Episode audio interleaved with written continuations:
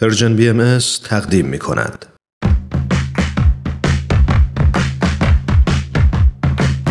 نقطه سرخط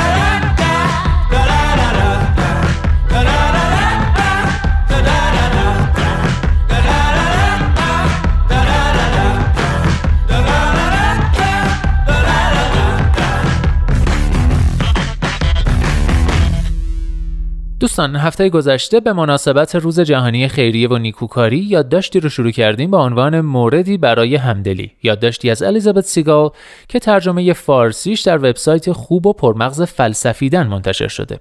ازتون خواهش می‌کنم اگه بخش اول این یادداشت رو نشنیدید نقطه سرخط هفته پیش رو حتما گوش کنید. این شما و این بخش دوم یادداشت موردی برای همدلی البته مثل همیشه با مقداری تصرف و تلخیص.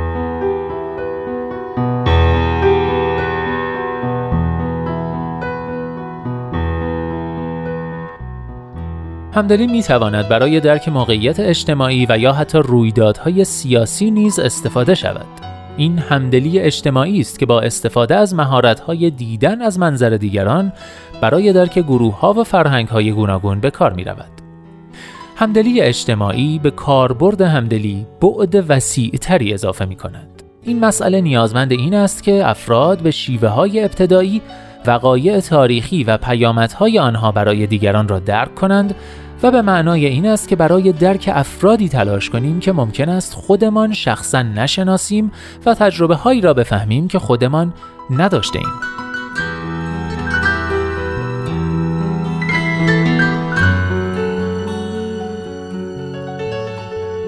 نخستی شناس هلندی فرانس دوال همدلی را چسبی نامیده که بشریت را به هم متصل می کند. وقتی دوستان، شریک زندگی، همکاران و حتی غریبه ها به شکلی با ما رفتار می کنند که نشان می دهد ما را درک می کنند، ما حس پذیرفته شدن و ارزشمند بودن می کنیم. به عبارت دیگر وقتی با ما مثل اشیا رفتار شود حس تقلیل یافته شدن داریم و آسیب می بینیم. همدلی ابزاری است برای تشخیص و بازشناسی دیگران و ارزش نهادن به آنها. در جوامع مختلف همدلی جمعی کلید تمدن هاست. همدلی به انسان ها نقشه راهی به سوی اخلاق و رفتار اجتماعی مثبت می دهد. این موضوع پیش شرطی برای ارزش قائل شدن برای عدالت و انصاف و مبارزه برای رسیدن به آنهاست. اما یادگیری همدلی نیازمند تلاش است و به تنهایی ارتباط مثبت را تضمین نمی کند. این ابزار مهارتی است که اطلاعاتی را در اختیارمان می‌گذارد که پس از آن آزادیم انتخاب کنیم چگونه رفتار کنیم. همدلی به خودی خود خونساست اما اینکه چه کاری را انتخاب کنیم که با همدلی انجام دهیم به خود ما بستگی دارد.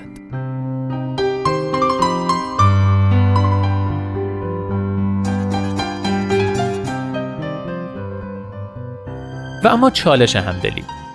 چالش همدلی این است که باید ذهن ما نسبت به کسب دانش درباره دیگران باز باشد. هنگامی که می‌خواهیم همدلی کنیم تمایل به سوگیری داریم. تحقیقات علمی نشان می دهد که همدلی انسانها نسبت به موجوداتی که به آنها شبیه ترند بیشتر است. ما با انسانهایی از نژاد خودمان بیشتر همدلی می کنیم تا دیگر انسانها. از طرف دیگر همدلی با حیواناتی که ساختاری مشابه انسان دارند نیز بیشتر است. کشتن یک پستاندار برای ما ناراحت کننده تر از خفه شدن یک ماهی است. آیا این باعث نمی شود عادلانه رفتار نکنیم؟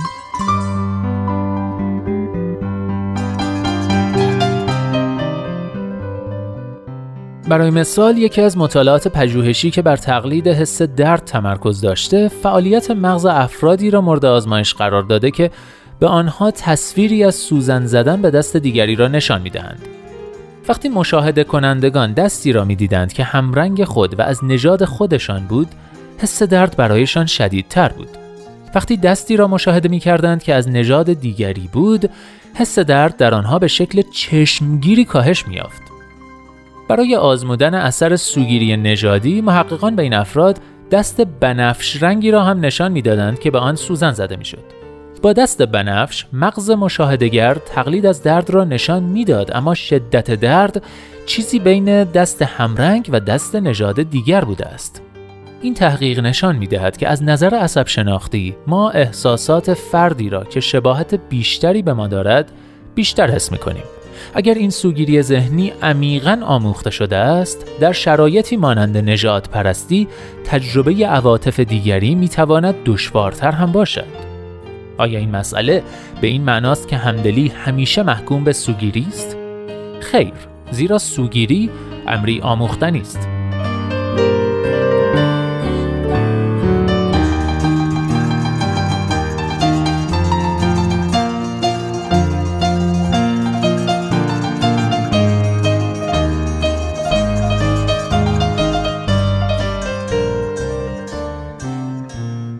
در آزمایش با دستهایی با رنگهای متفاوت نوعی سوگیری وجود داشت که فرد در اجتماع آموخته بود. معنای رنگهای گوناگون دستها اگر فقط مسئله تفاوت بود، رنگ بنفش نیز می توانست مثل دست نژاد دیگر تفسیر شود. علاوه بر این ما آموخته ایم که همانند خود را ترجیح دهیم. این نیز امری آموختنی است. اگر نتوانیم خودمان را در دیگری ببینیم، ارتباط گرفتن با آنها کار دشواری خواهد بود. خبر خوب این است که دیدن خود در دیگران می تواند آموزش داده شود و ادراک ما می تواند تغییر داده شود. تفاوت هایی که افراد به هویت نسبت می دهند در طول زمان به خاطر تغییر در تفکر اجتماعی و سیاسی ناپدید می شوند. برای مثال، یکی از پایین ترین طبقه های گروه های مهاجران به آمریکا در نیمه اول قرن 19 ایرلندی ها بودند. پروتستان های انگلیسی تبار در آمریکا آنها را کثیف، بی اخلاق و تنبل می دانستند. بخش زیادی از این تعصب ها ناشی از سوگیری مذهبی پروتستان ها علیه ایرلندی های کاتولیک بوده و امروز بیشتر آمریکایی ها حتی از تبار ایرلندی خود آگاه نیستند. به عبارت دیگر ما ادراک های اجتماعی و باورهایی ساخته ایم که دیرپا هستند و تأثیر زیادی دارند. شیوهی که افراد آموزش دیدند و درباره نژادهای دیگر فکر می کنند اغلب منکر دستبندی وحدت بخش انسان هاست. امروزه ما این گرایش را در قبیله گرایی می بینیم. ترجیح دادن کسانی که شبیه به خود و متعلق به گروه خود می دانیم و همزمان جنگیدن با کسانی که به عنوان عضو گروه رقیب و متفاوت با قبیله خود می دانیم. در تمام تاریخ بقای بشر وابسته به عضویت در گروهی بوده است و هنوز هم به اشکال گوناگون این موضوع دیده می شود. نوزادان انسان تا زمانی طولانی وابسته هستند و علاوه بر این پرورش کودکان در قبیله و گروه بهتر صورت می گرفته. وظایف بسیاری که برای زنده ماندن و پرورش دادن نسل جدید لازم است نیازمند تعداد زیادی از بزرگسالان است که با همکاری با یکدیگر به این کار بپردازند. وقتی افراد دیگران را متفاوت می بینند سختتر است که خودشان را در آنها ببینند. فضای سیاسی امروز فاصله ما در برابر آنها را پررنگتر می کند و در نتیجه ما با کمبود همدلی مواجه هستیم.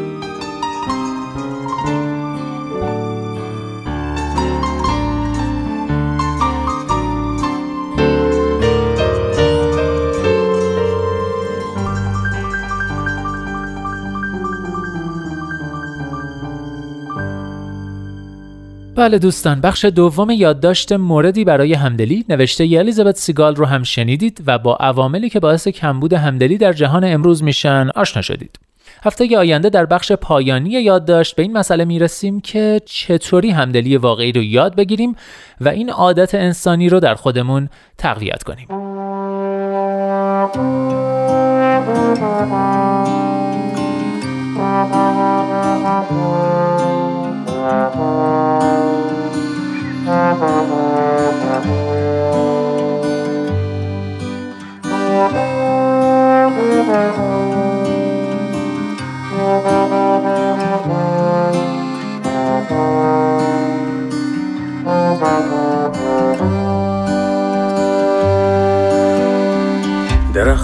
سرسبزن علف ها که می رخصن باد که می پیچد بر تن بیش زار و من تنها میمونم. تنها میمونم. روزها که پر رنگن مردم که در حال خندن.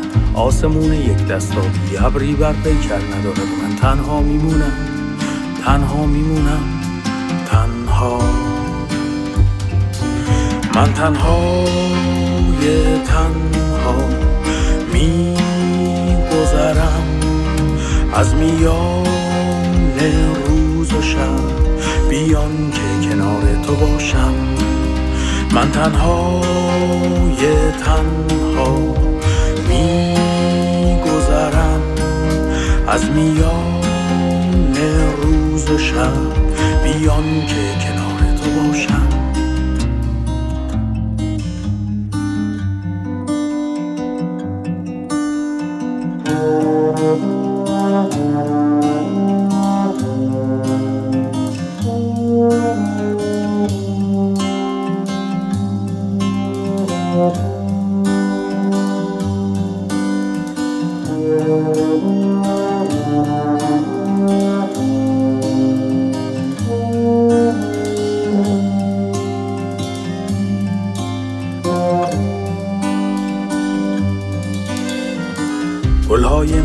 بهاری میخندند با بیقراری میپاشن عطر بر بام آسمان خراشان خالی و من تنها میمونم تنها میمونم تنها.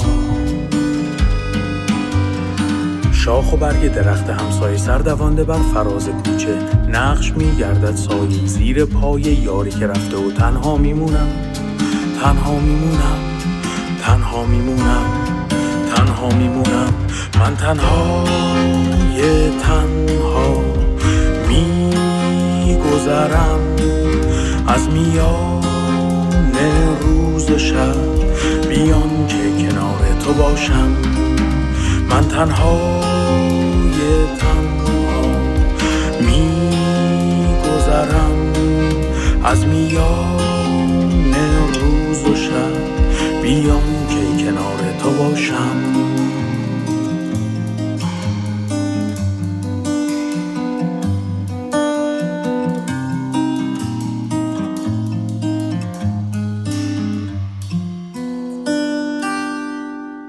اینجا ایستگاه مهر و دوستی است رادیو پیام دوست. تنهای تنها رو شنیدید از آلبوم گذشتن و رفتن پیوسته کاری از گروه بمرانی با صدای بهزاد عمرانی. امیدوارم نقطه سرخط این هفته و هفته های آیتی کمکمون کنه بتونیم این کمبود همدلی رو کاهش بدیم تا اینجوری تنهای تنها نمونیم.